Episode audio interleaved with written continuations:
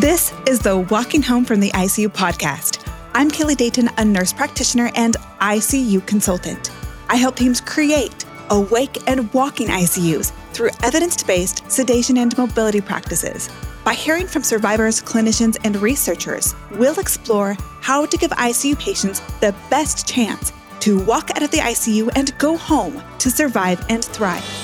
Welcome to the ICU Revolution.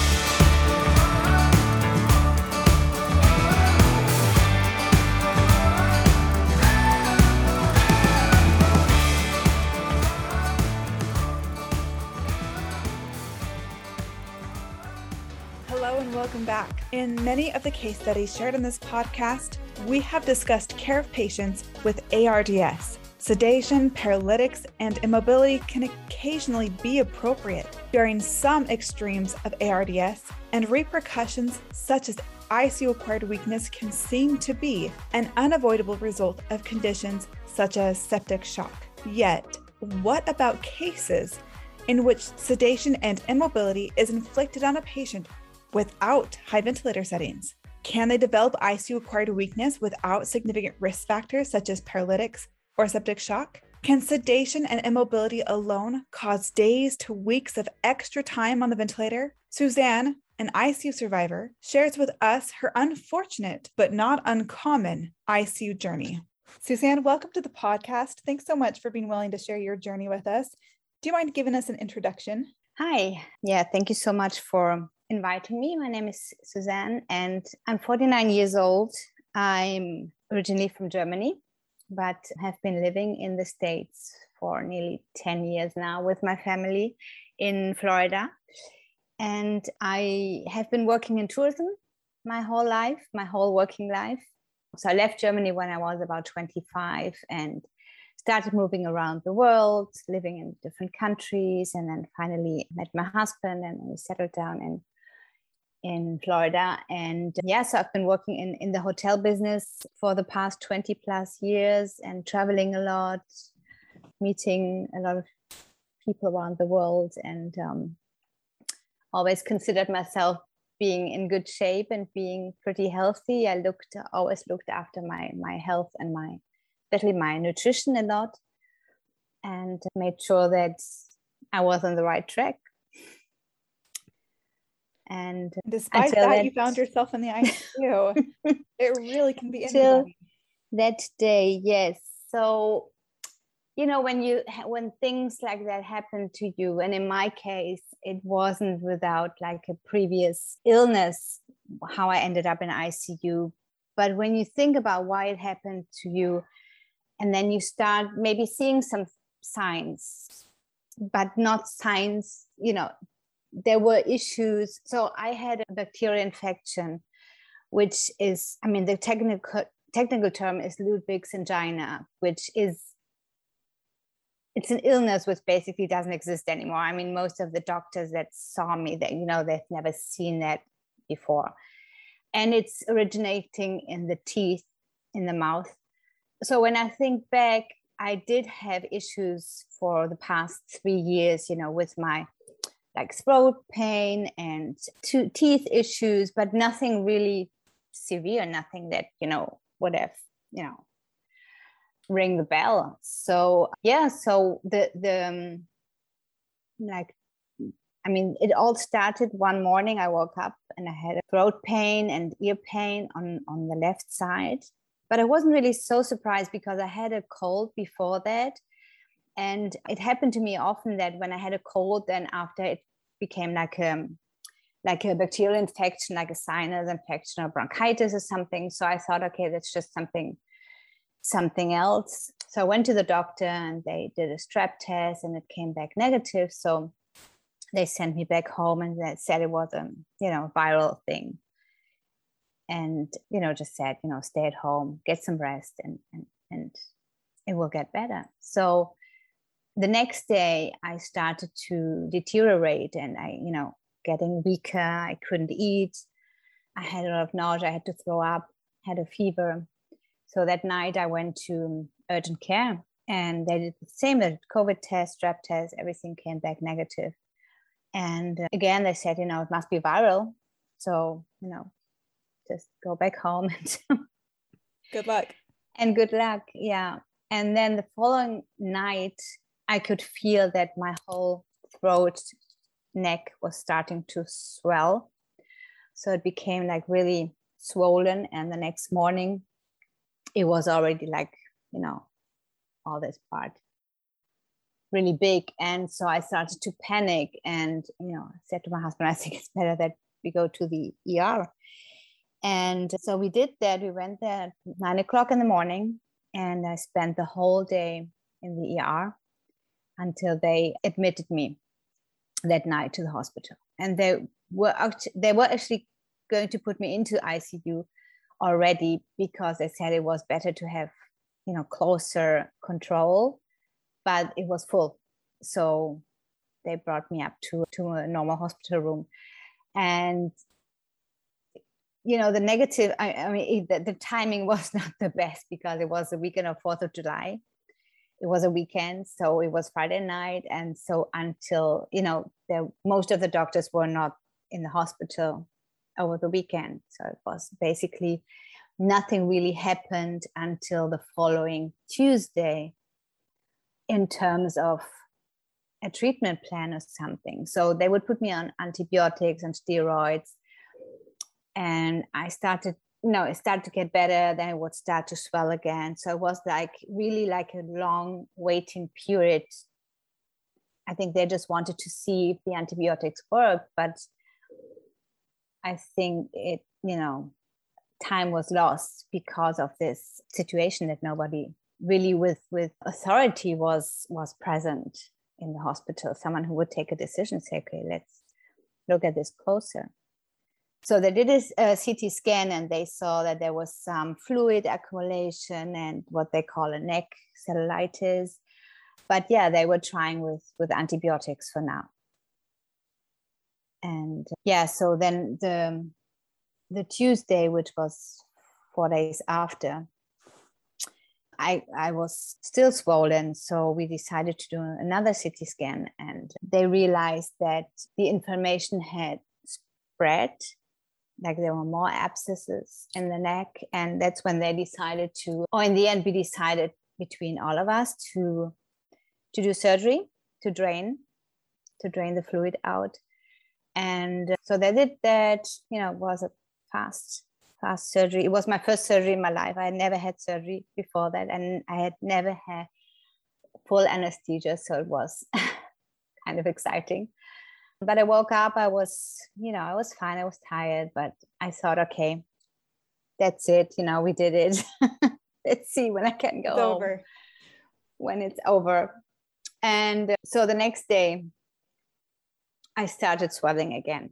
And so the ENT came and they said, okay, there seemed to be an area where they didn't reach the, the drains that I had placed into my neck so we did another CT scan and, and they saw that, you know, there was this part of the neck where there was a new abscess and they couldn't reach it. So they gave me several options to either do it, you know, in place or to do it with the with the long needle or to do it again on, in the surgery. So I decided to go for another surgery because I, I just wanted to have it properly done, you know, to have everything taken out and so the next day they prepared for the for the surgery. I was already very very swollen. I was starting to you know to not having issues to breathe. I, my my oxygen levels were always good. There you know, there wasn't really an issue but i was obviously you know having issues to you know it's it's it's creating a lot of panic when you have this throat getting tight right to even just move air through your trachea. Yeah and and you know i had to cough a lot and swallow was difficult. So yeah so they they started preparing for the second surgery. They brought the thorax team in as well because they wanted to look at the thorax and everything. And they brought me in and and that was it. So i never woke up from that surgery until the day i woke up so, so they essentially intubated you. Yeah. protect your airway because things were getting so swollen and tight. Yeah. They needed to make sure that they could that you could get oxygen, right? Yeah. So that was exactly obviously an essential move, great move. Did they talk to you at all about being sedated, what you might experience, what your preference would be? No, I mean, not at all. I mean, I remember in the very beginning, I think it was when I was still in the ER, one of the doctors said, and I think it was, you know, it was a formality, he said, you know, if there was a life threatening situation, would you agree to be intubated? And I was like, yeah, sure. I mean, you know, what, what mm-hmm. can you say? But never thought of that actually happening. And so when it happened, I mean, I must say, my husband was with me the whole time, but Good. it's a chapter we haven't really talked about because he's still processing and trying to, you know, go on and forget. And mm-hmm. so most of the information that i have i was able to you know i got from my medical records not because someone told me. So i really i don't know at this point if they asked him for any you know what do you think? Because obviously at that time he was the one who was taking decisions on behalf of me. But yeah i mean i ended up in in in uh, induced coma for 16 days and the thing was obviously, as you say, they did it to protect my airways, just, I mean, in case. But, you know, obviously, until they really got to the source of the whole infection, it took them another six days from the moment they put me into the coma until they started to look into my teeth, which was the actual source. So, throughout the podcast, we've talked with a lot of um, survivors, but particularly ARDS survivors, where their lungs were extremely inflamed, they were high in ventilator mm-hmm. settings, they had prolonged time on the ventilator. Um, 16 days on the ventilator, that's a significant amount of time. Yeah. But uh, you had this inflammation, the cellulitis, this Ludwig's angina in your neck, but the rest of you was fine. Beforehand, you were awake, oriented, you were calm, you weren't fighting, you were completely autonomous. And this is kind of where I think your story is really important because in the medical field, especially in the ICU, sometimes we um, accidentally sign people up for a lot more than what they came in for. Yeah. And so I'm sure they assumed, or it's just habitual to start the sedation after intubation, they assumed that they would make you more comfortable, that it'd be too miserable for you to be awake with this tube in your throat. And yeah. so they automatically, the knee jerk reaction, just sedated you. Yeah. And what did you experience? So, you know, I mean, the whole story is, is, it was very frightening, the whole scenery. And I've listened to a lot of podcasts and stories and, and read from, from other people that that's the case that you have situations which which are very frightening. And in my case it was very curious because so i wake up in my delirium now thinking that i, I was awake. Your alternative reality. Yes totally. So i was in this hospital room which i suppose was a hospital and but it all felt like i was on a on a ground floor like i was on a basement of a hospital. And i could see i could see nurses i could see doctors i could even see my husband sometimes and i could even hear him. But i i had this I, I had this sensation i was convinced that it was all a conspiracy and that my body had been sold to this people this location where they were doing like genetic research and transforming people and you know organ research and I don't know what. So like harvesting. Yeah. So I, you know, I saw my husband, but I, I was like thinking for him, he he is not aware. He's still fighting for me, but he's not aware that I'm, you know, that's it because I'm stuck down here and I don't think he will be able to get me out. He's just into this the same way as I am. So I would see this sign on the wall of, of my room where the, you know, every, every time a nurse, the shift changes, they put up their name and, and pager number. And I could read my husband's name on there. And I was like, you know, even that they fake it i mean to make it look more real the whole thing so so yes i was in this in this in this situation. And it's so funny because i mean funny it's it's amazing when you wake up and then you realize how you connect certain noises and certain images to what happened in the delirium. So i had this idea or i was convinced better say that i would be transformed into a new genetic species which was like half human being half fish they even showed me a picture and it was you know it was like the new species of the world, the new warriors, you know, indestructible. And I was very afraid because I thought, if that's happening to me, I probably won't have a soul anymore. And then I won't be able to reincarnate and come back to my family. And obviously, it was very scary because I didn't know where I was. I mean, I had the sensation I was, but I, I wasn't. I didn't know was I really alive still? Was I on Earth? Was I in, in, in a different galaxy, in a different world? Where was I? And this was, I think, the most frightening part of it because you ask yourself, why, what have you done to deserve this, to be in this situation stuck? Nobody can hear you, nobody can understand you, you can't move, you're totally. And I, I've always been a person that I, I I'm very controlled of, you know, I like to control situations in my life and where I'm going to and stuck being stuck in this situation where you can't control anything, you just wait there and you know see what's happening to you and and and see I mean, seeing my husband there and, and not being able to communicate with him, I mean, it was it was horrible. It was really horrible.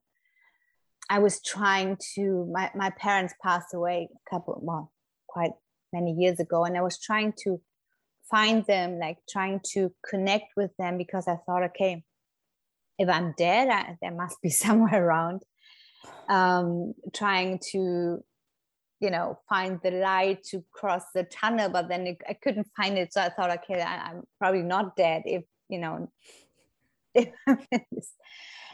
and so what happens is that some kind of situation from your life goes on into this delirium. So in my case i can imagine because i was watching this movie with my kids a couple of days before everything happened about this. It's it's called luca. It's a new kids movie where this little boy uh, living in the ocean and he comes out and he becomes a human being. And it's a very cute movie so i don't know why i have had this.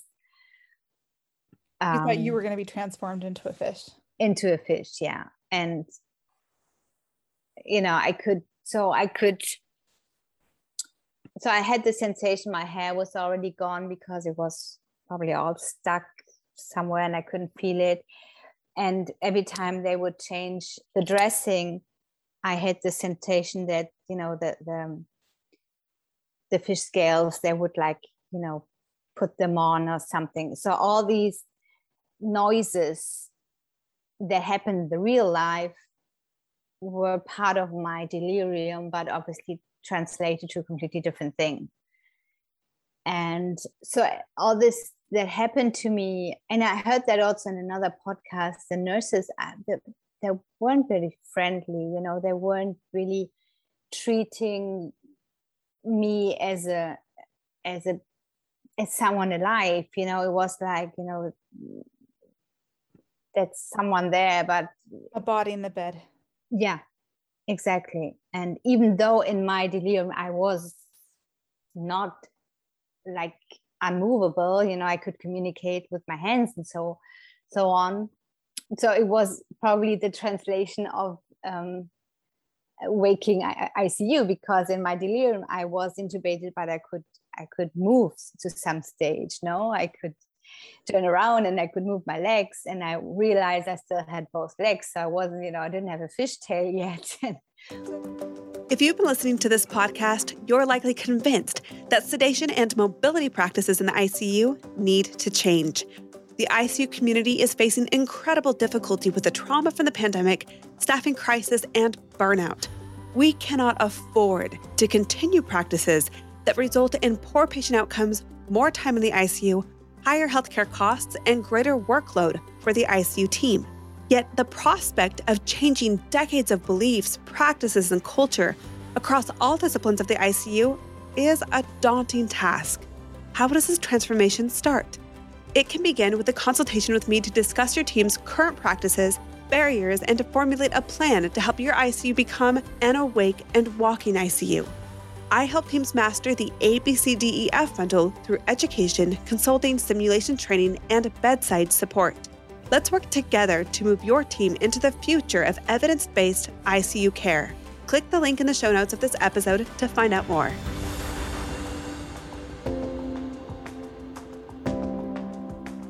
So, in your delirium, you knew that you were intubated.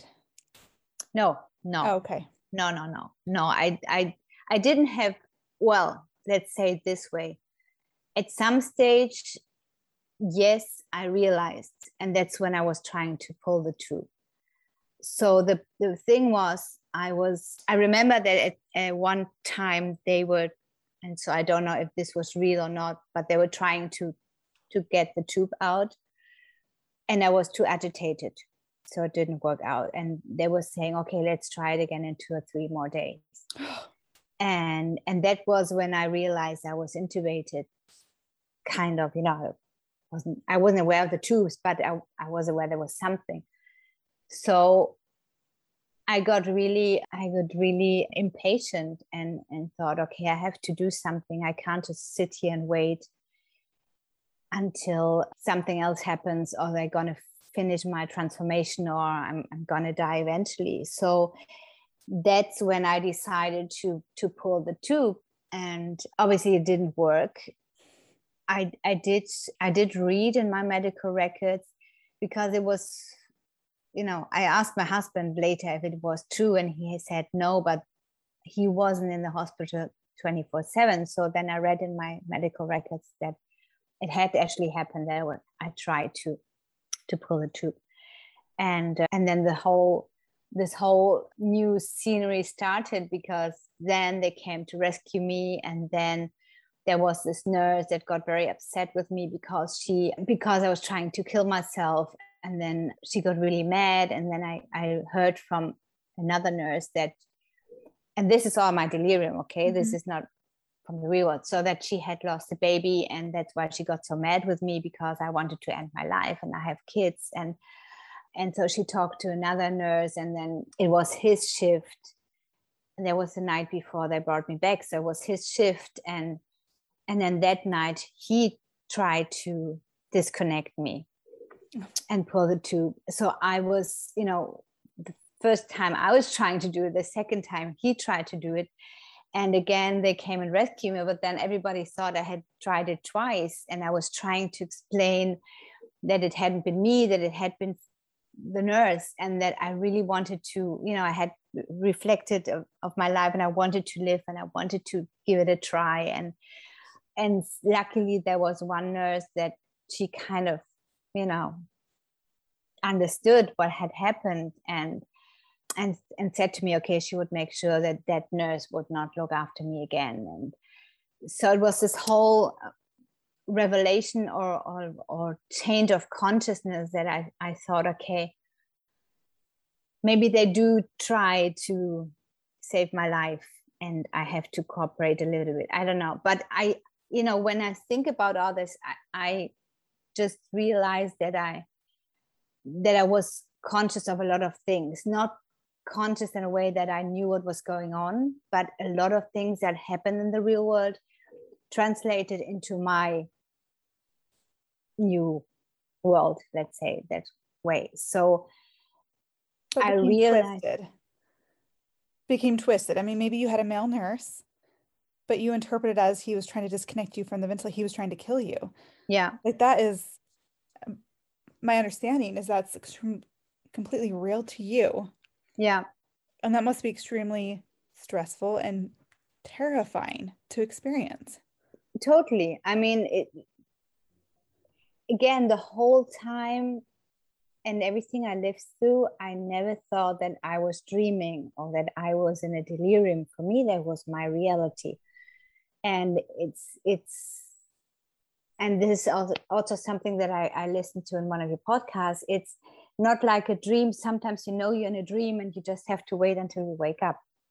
This is like, you know, you're stuck in the situation and there's nothing really you can do about it. There's no waking up and everything is is gone. So the day they oh and then i you know they i i felt that they were brushing my teeth the whole time because during all these 16 days i had two major teeth extractions because they realized that the whole infection was originated from the from the teeth so they pulled 18 all of my molars 18 in total. So I, I you know, they were brushing the, the teeth that I have left. And so I did, I did hear a lot of times the nurses talking to me. But again, I didn't translate it into the situation I had been before. I that that situation was gone. I mean, the that I was sick, that I got into the hospital, that I had a different another surgery before. All that was gone. That was not part of of this and so the day they they decided to bring me back for me it was like okay you know let's give them another chance let's let's try it i'm, I'm to cooperate and see but it was more like to do them a favor rather than having the the the confidence that i would come back the, for me that, that, it wasn't this coming back this going back to the real life it, it was something different i can't explain it. i mean it's not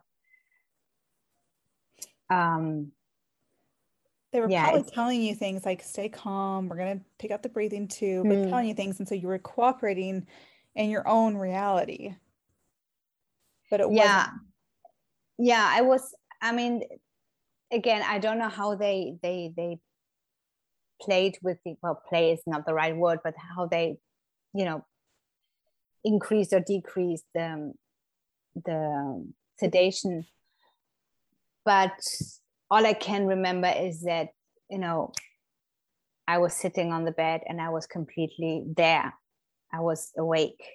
And then you know they came in and, and uh, did a lot of tests and and then took the tube out which luckily was a very fast process. Oh. Super. I mean, when I look up, you know, when I think about it, it was like super easy.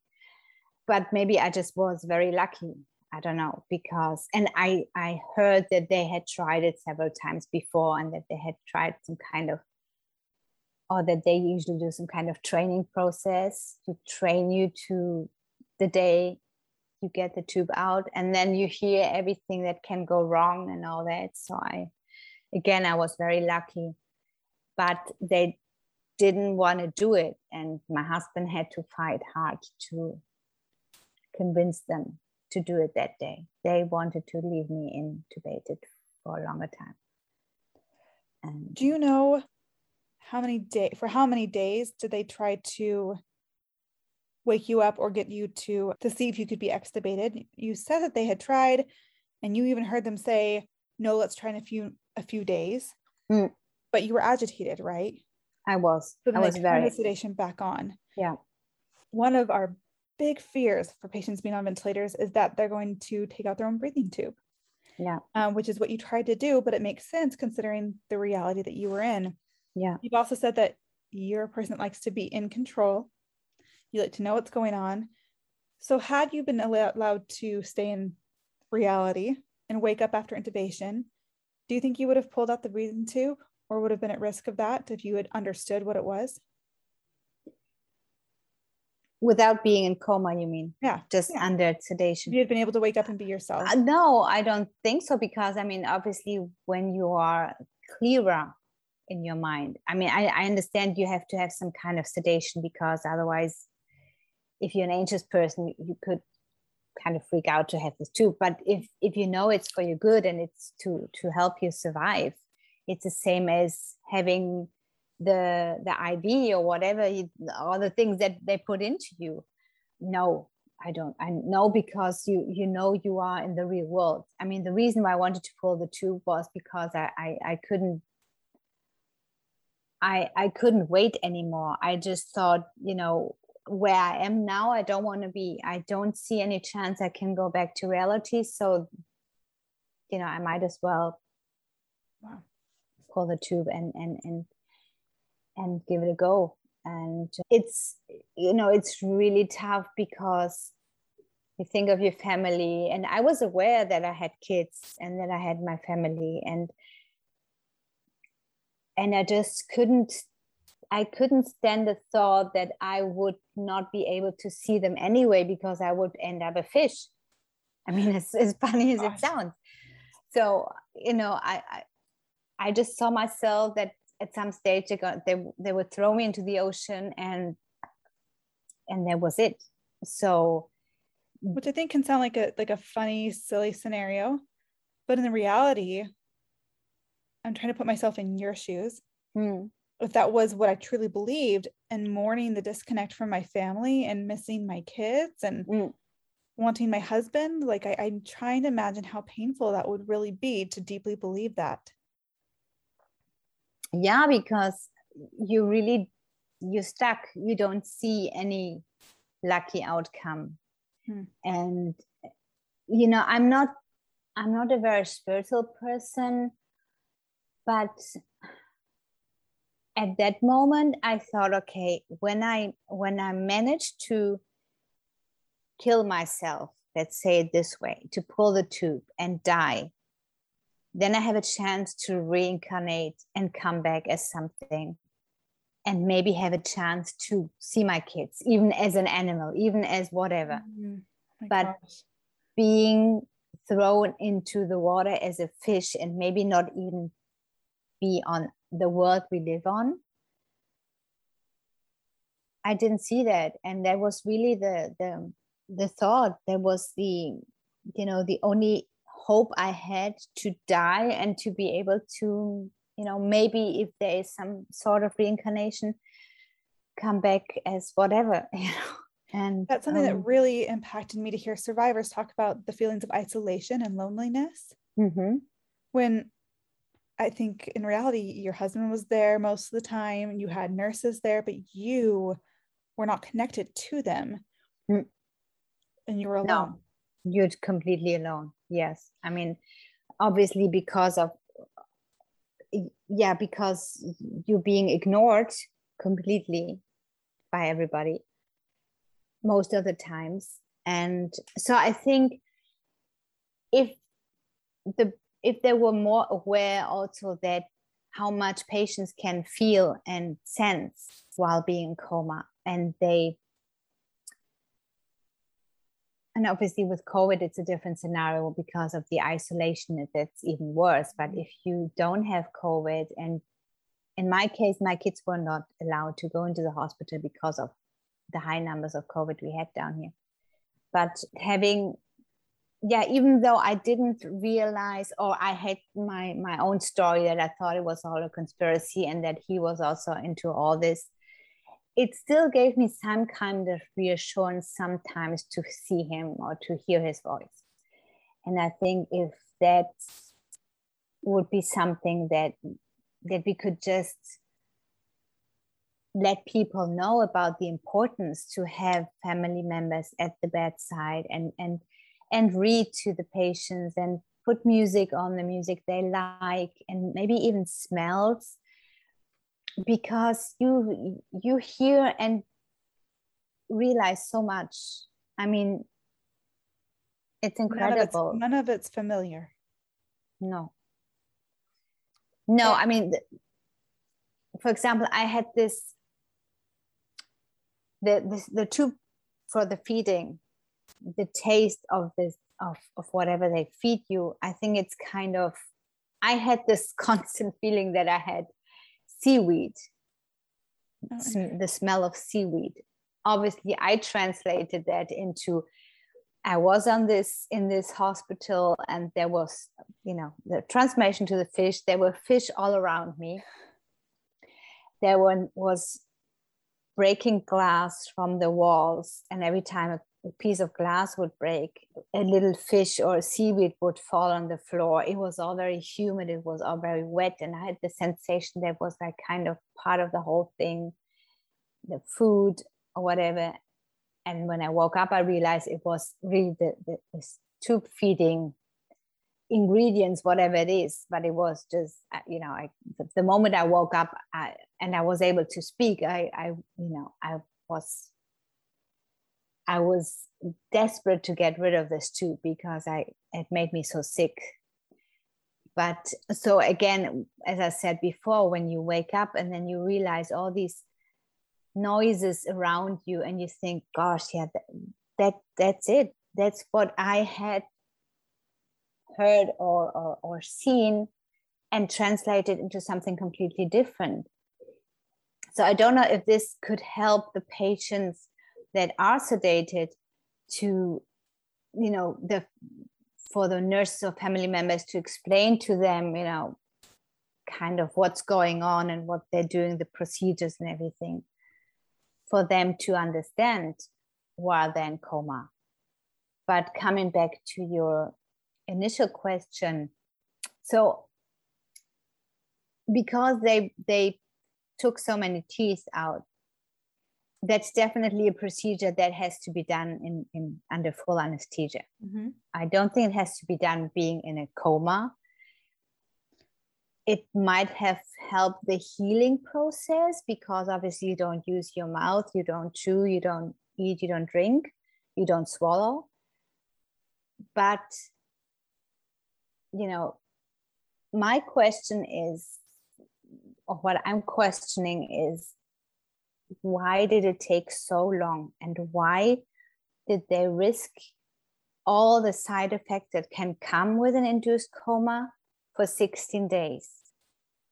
Why was so much time lost in between? And i'm not a medical person. I'm not a mm-hmm. specialist. I don't know how much is too much or but in my opinion a lot of time was was lost and and then listening and, and to the to the podcast and reading and the damage that every more day can make on the muscle loss and everything else is really frightening when you think about it. And you just sent me the medications you were on. You were on propofol midazolam and fentanyl and i don't know mm-hmm. what doses but that's a pretty potent combination. I personally have never given someone midazolam in the ICU, let alone in addition okay. to propofol. So I think you're asking really valid questions. Why? One, why did you have to be sedated? You know, teeth extractions are painful. We can treat pain. We do that as outpatient procedures. Yeah. But I mean, 18 teeth, that, that's significant. I'm sure that did have to be done under general anesthesia. Mm, but sure. does that mean that you had to have propofol, midazolam, and fentanyl for 16 days? Again, I wasn't there. I'm not part of the care team. I haven't seen your medical records, but we do know that those medications cause delirium, which you mm-hmm. experienced. Mm-hmm. And we do know that those medications, as well as the delirium, prolong your time on the ventilator. So that's why I'm really curious to, that you heard days before you were extubated. Oh, let's give it a few more days. Oh, let oh she didn't pass, and they said that they were trying to train you. Maybe they were probably, I imagine, weaning down the sedation and things like midazolam it's a benzodiazepine you can't just turn it off yeah. because after i mean it, it, varies but after a certain amount of time you become dependent so yeah. you can if you turn it off you're going to have withdrawals so between the withdrawals and or the delirium you're going to have people come out swinging and thrashing and trying to pull their tube out which completely makes sense in what you're in your case and our response to that, instead of saying, wow, they're in delirium, we need to get her husband involved. We need to communicate. We need to mobilize her. We need to get her back to reality and save her. Otherwise, she's going to stay on the ventilator for longer. Instead of all those things, we say, oh, yeah, that's a failed sedation vacation. They're mm-hmm. too agitated. They can't tolerate being awake. Let's turn the sedation back on, try again later, which can end up being days to weeks longer on the ventilator. So your story really brings to light, and it's a prime example of how these medications prolong the time on the ventilator. A lot of times, time on the ventilator can be prolonged by new infections. deep sedation can cause a ventilator associated pneumonia, things like that. But even without that, just this culture of seeing someone that's agitated and responding with slamming them back into their coma, again, like you said, increases the risks of all those side effects. And then the why as to why that was done that way, that's a really complicated question. There's a lot yeah. of cultural things, a lot of misunderstandings behind it. I'm so glad yeah. that you were able to be extubated because some yeah. people after 16 days, they don't have the muscles to breathe anymore. You weren't in septic shock or any of that. So that really helped your chances. And I'm glad you were able to be extubated, but you still spent 16 days not moving any muscles. Mm-hmm. So, what was no. that like to try to re engage with your body again? It was horrible. it was, it was, I mean, I remember the, you know, when I, when I woke up, first of all, I was, I was crying nonstop. I was so relieved and happy to be, to be back in this world. And I remember because then you you want to start contacting your other family members and and i couldn't hold the phone. It was too heavy for me. I mean it, it was extremely it's still heavy. I mean it's it's ridiculous but it i couldn't hold it. So and then the first day i got on my feet i think it was the following day. It's like being on the worst cruise ship you can imagine. You can't stand I mean, obviously you can't stand your on your own feet. You have this tingling, tingling feeling, and they just wobble. They just go away. I mean, it's just like crashing down. I mean, it's it in my case, and I wasn't a. I mean, I'm not overweight or anything. I lost a lot of weight during the coma, about 35 pounds. And you started um, out, do you mind telling us how much you started out as? I, I was at 130 pounds and I'm five foot four. So I'm, you know, I was a normal, not overweight, not mm-hmm. super skinny, but, you know, obviously then ending with under 100 pounds, it was very at the limit, I would say. 130 to 100 pounds in 16 days. Mm-hmm. And when we think about ICU acquired weakness, we automatically go to septic shock, malnutrition, some of these really extreme things. Yeah. You probably had sepsis going on. Yeah. But you weren't in septic shock the whole time. You weren't getting vasopressors, a lot of the yeah. other things that we consider to be contributing factors to ICU acquired weakness or massive sarcopenia, muscle loss. Mm. But you had that primarily just from being immobilized. Yeah. 30 pounds um, yeah. of mostly lean muscle. Yeah yeah because i and again i i i always used to look after my health a lot. And i'm you know this is something that i i really want to point out and also transmit to people that nutrition plays such a, a huge role before and after. Because i went in the whole thing and I had I was on, on no medication. I'm not diabetic. I had no high blood pressure, nothing. I was taking my, you know, I would take my supplements on a daily basis, vitamin C and D and, and things that I needed. And I think that's one of the reasons, first of all, that none of my organs failed during the whole thing. And that also, when I started eating again. And obviously i have the the big disadvantage right now that i'm still on soft food since four months now because you know i haven't been able to start with the implant procedure. So i can't chew and, and i have to eat soft food. So i can't really eat the way i used to eat before which lots of salads and, and and things like that. But it's extremely important to even though you have to put on weight when you get out but to do it in a in a conscious way and to eat healthy and and get the nutrition because you get out of that so weak and so missing so many nutritions and and malnourished. And i even had issues with my thyroid which i never had before probably because of that. And and that's definitely one of a very important aspect to get the you know i had anemia obviously getting i mean all my values were all over. And i think that helped me as well to get my muscle strength back pretty fast. But it's it's hard. You you have to really work on it. You have to get up every you know even while you're in hospital get up sit down not lie in bed and and try to do three steps one day then 10 steps the next day but the thing is that i had you know pts would come would come and see me the few days that i was uh, still in hospital after that. They would do some easy exercises and they would say okay you're fine. You, you know you don't need anything. So you you you discharge from hospital and you have no idea what really happened to you and you have no idea what can still come. And so there are, there are many aspects that yeah nobody would tell me okay you have to look after what you're eating. You have to start doing exercises. So i would have huge issues with my left arm.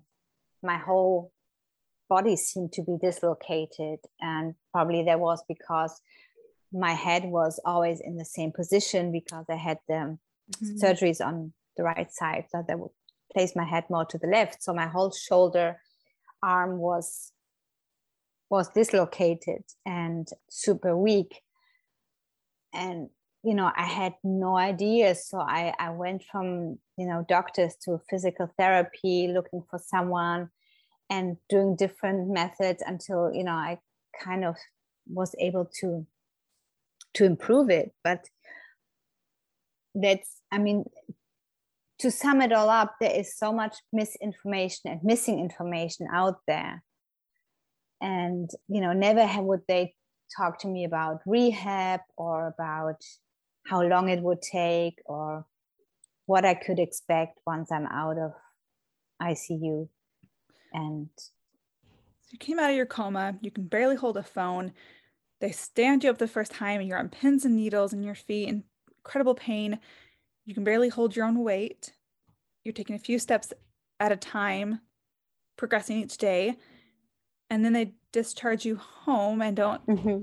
explain here's how you get back to your baseline function. Here's some more resources. Here's more rehab. You were able to walk when you left the hospital. Yeah. Yeah. A few steps. A yeah. few steps. Mm-hmm. So I'm just trying to imagine what it's like. I mean, you have stairs at home, I assume. I do, yeah. Which was Your a good family really had to help take care of you when you got home. Yeah. And I'm I'm lucky that I have, you know, not only my husband, but I have my parents-in-law. They live with us. So you know, I would get my food cooked and everything. I couldn't do anything in the beginning. I mean, I could hardly take a shower or wash my hair on my own because of that weakness and i was so skinny it, it hurt when i was lying in bed so i you know i would have issues sleep i mean i still get very sore when i'm sleeping because you know on one side my shoulder still hurts on the other side my now my knee started hurting and my my sciatic nerve. And so i mean it's there's a lot of things that come out after when you discharge. So for example i would realize the first three or four weeks that my heart rate was extremely high. Mm-hmm and i guess it's a side effect from the medication but nobody obviously told me about that. So the first weeks my heart rate would be over 90 resting. And what happens is when you're laying the whole time all the fluid that would normally be in your legs is in your thoracic cavity. Mm-hmm. so it um, really changes the way your heart has to pump to put it simply and, and your stroke volume of your heart. So your heart doesn't have to work that hard because mm. it's so full of fluid. And then once you get up, all that fluid shifts down. And now your heart's been extremely deconditioned because it hasn't been challenged and it's had a decreased stroke volume for so long. And so that is super normal for ICU yeah. survivors to have a really high resting heart rate. And that can take yeah. five, six plus weeks to really recover from. Yeah. And that changes how well you're able to rehabilitate and push yourself and your exercise tolerance and yeah we don't that's we don't think about that in the icu and we don't tell people that that's going to no. be how it is no now the thing is that suddenly my skin would I would have breakouts like worse when I was a teen and and um, no horrible breakouts. My hair would start falling out. Um, so I mean, all these things that again nobody tells you, which I guess are pretty normal. And then you know, in, in the community, I heard that you know many people experience that. But yeah, I mean, it's it's so many, so many little things that and again because i consider myself um, a pretty healthy person i could deal with it but i don't want to imagine someone who is diabetic or uh, you know high high heart pressure or whatever i think that can have very drastic long-term effects when you when you get through all that so if you evaluate the advantage of being sedated and in, in, in a coma versus the walking ICU when you can be there and, and conscious. I mean, anything, you know, that helps to at least shorten the period or even avoid it because you have your own sickness you come in with to the ICU. And then when you get out, it's like the balloon has been inflated so much with everything else. Like come in, come in with cellulitis and leave with a neuromuscular condition. Exactly. Um, but that's not the way we see it during that time. I know. I also want to talk about oh, your husband. You said he can barely talk about this still. I think we really overlook the families and their the psychological burden of their experience. I, I've never gone 16 days without talking to my husband. I've never yeah. gone 16 days without talking to anybody. So the isolation yeah. that you experienced and the separation that he experienced while wondering if he was going to lose you. Of course. Yeah. What would that have meant to him for him to be able to communicate with you, for you to be able to use your phone to text him and or write or or talk to him during that time and, and for yeah. you guys to have support with each other during a life threatening situation I think he he I mean luckily he has a very good circle of friends which gave him a lot of backbone. But I would have gone ballistic if I had been the person out there. Because it was not only the situation I was in, it was trying to understand, it was pushing the doctors because because things were going on so slow and and getting answers and and and and trying to understand what was going on. And so yes i mean he's he's got the kind of character that he's kind of closed the chapter and moves on so he you know new chapter i'm back let's which is great because i think it's but then you know I think he also has to process it in a way, yeah. and so maybe in a couple of weeks, months, or whenever. So, I mean, you know, I've written it all down, but he hasn't been able to read it.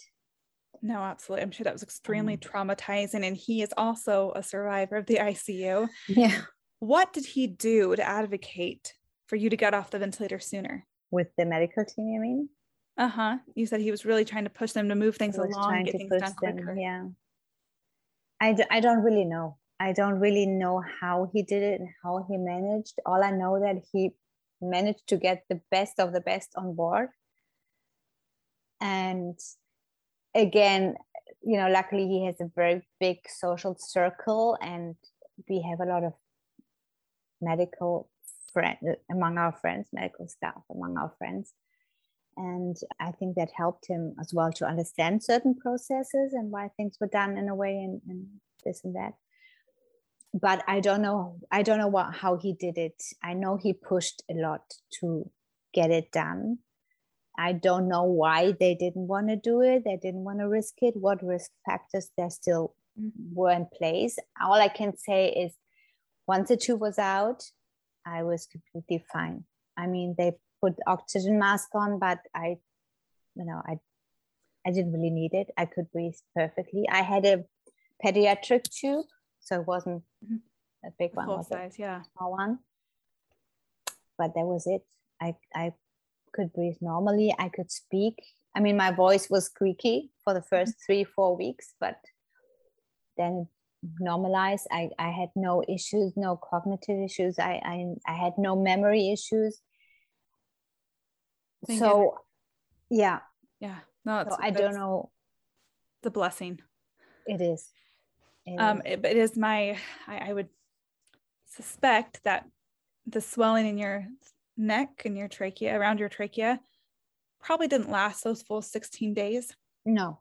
I I it would make sense to me that once the swelling had gone down, then the problem was the delirium and that you were intubated because you were sedated and sedated because you were intubated.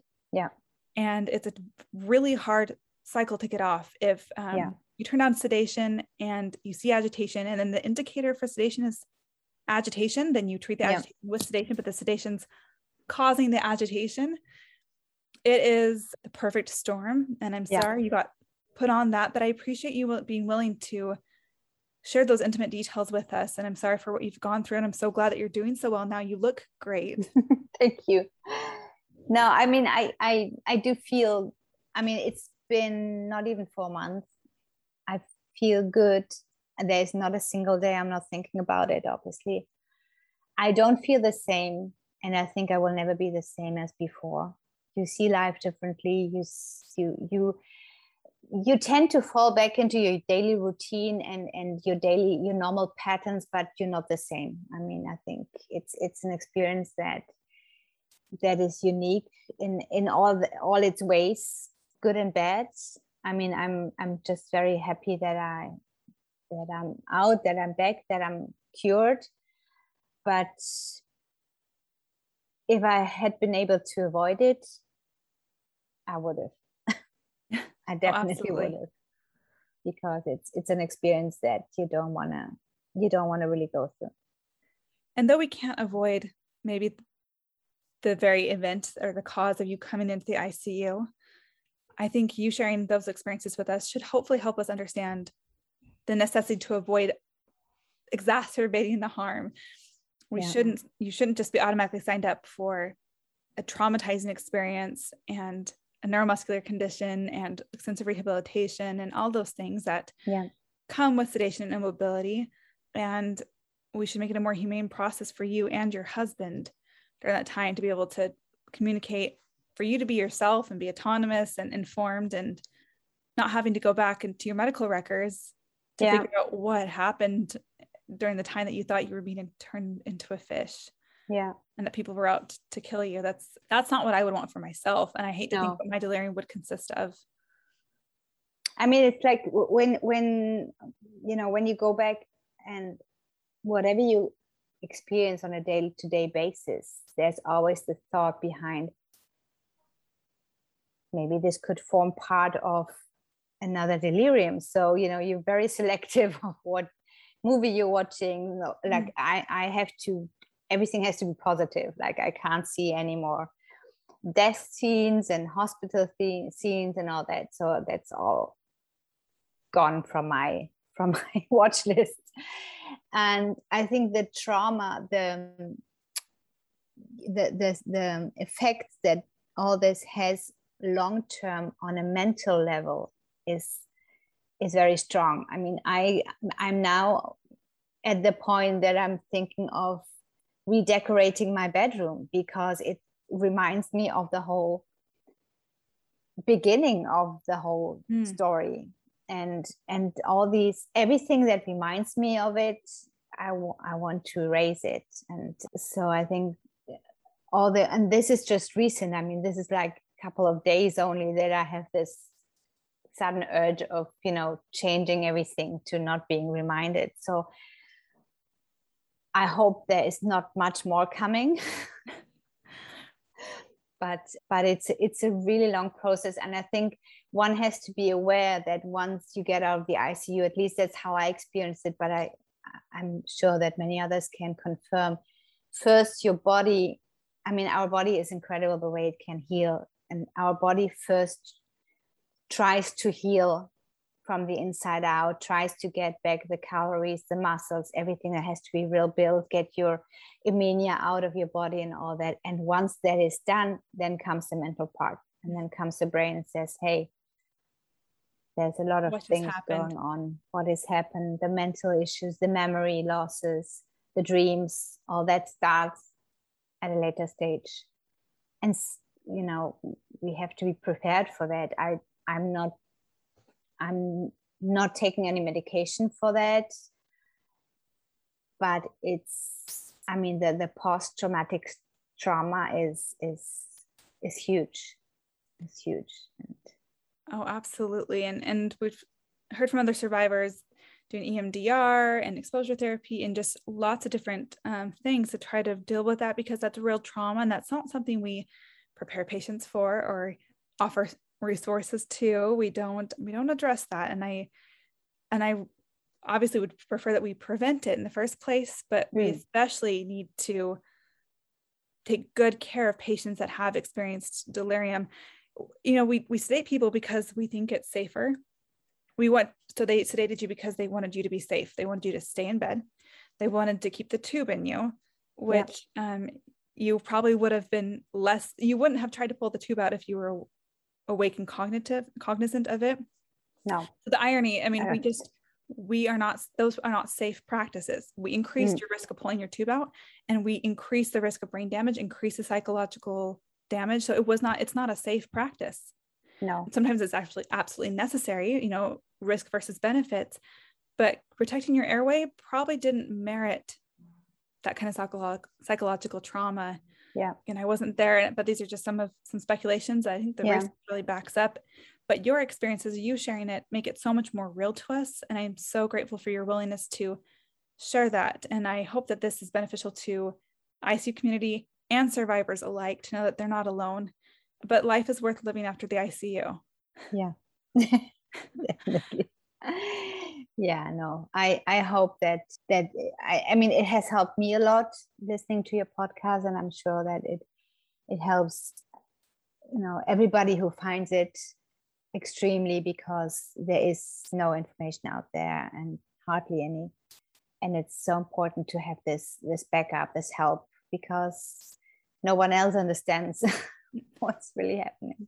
No and those of us inside the icu we don't understand yeah that's that's what you're helping change yeah thank yeah. you Thank and I'll probably need more collaboration on the other podcasts in the future. And I'm so grateful for all you're willing to share. And my um, pleasure. Um, we'll be in touch. Thanks so much. And you're doing a great work. Thank you. Thank, Thank you. you. If you want to join in on the conversation, leave a voicemail at 801 784 0472 or reach out to me on Twitter.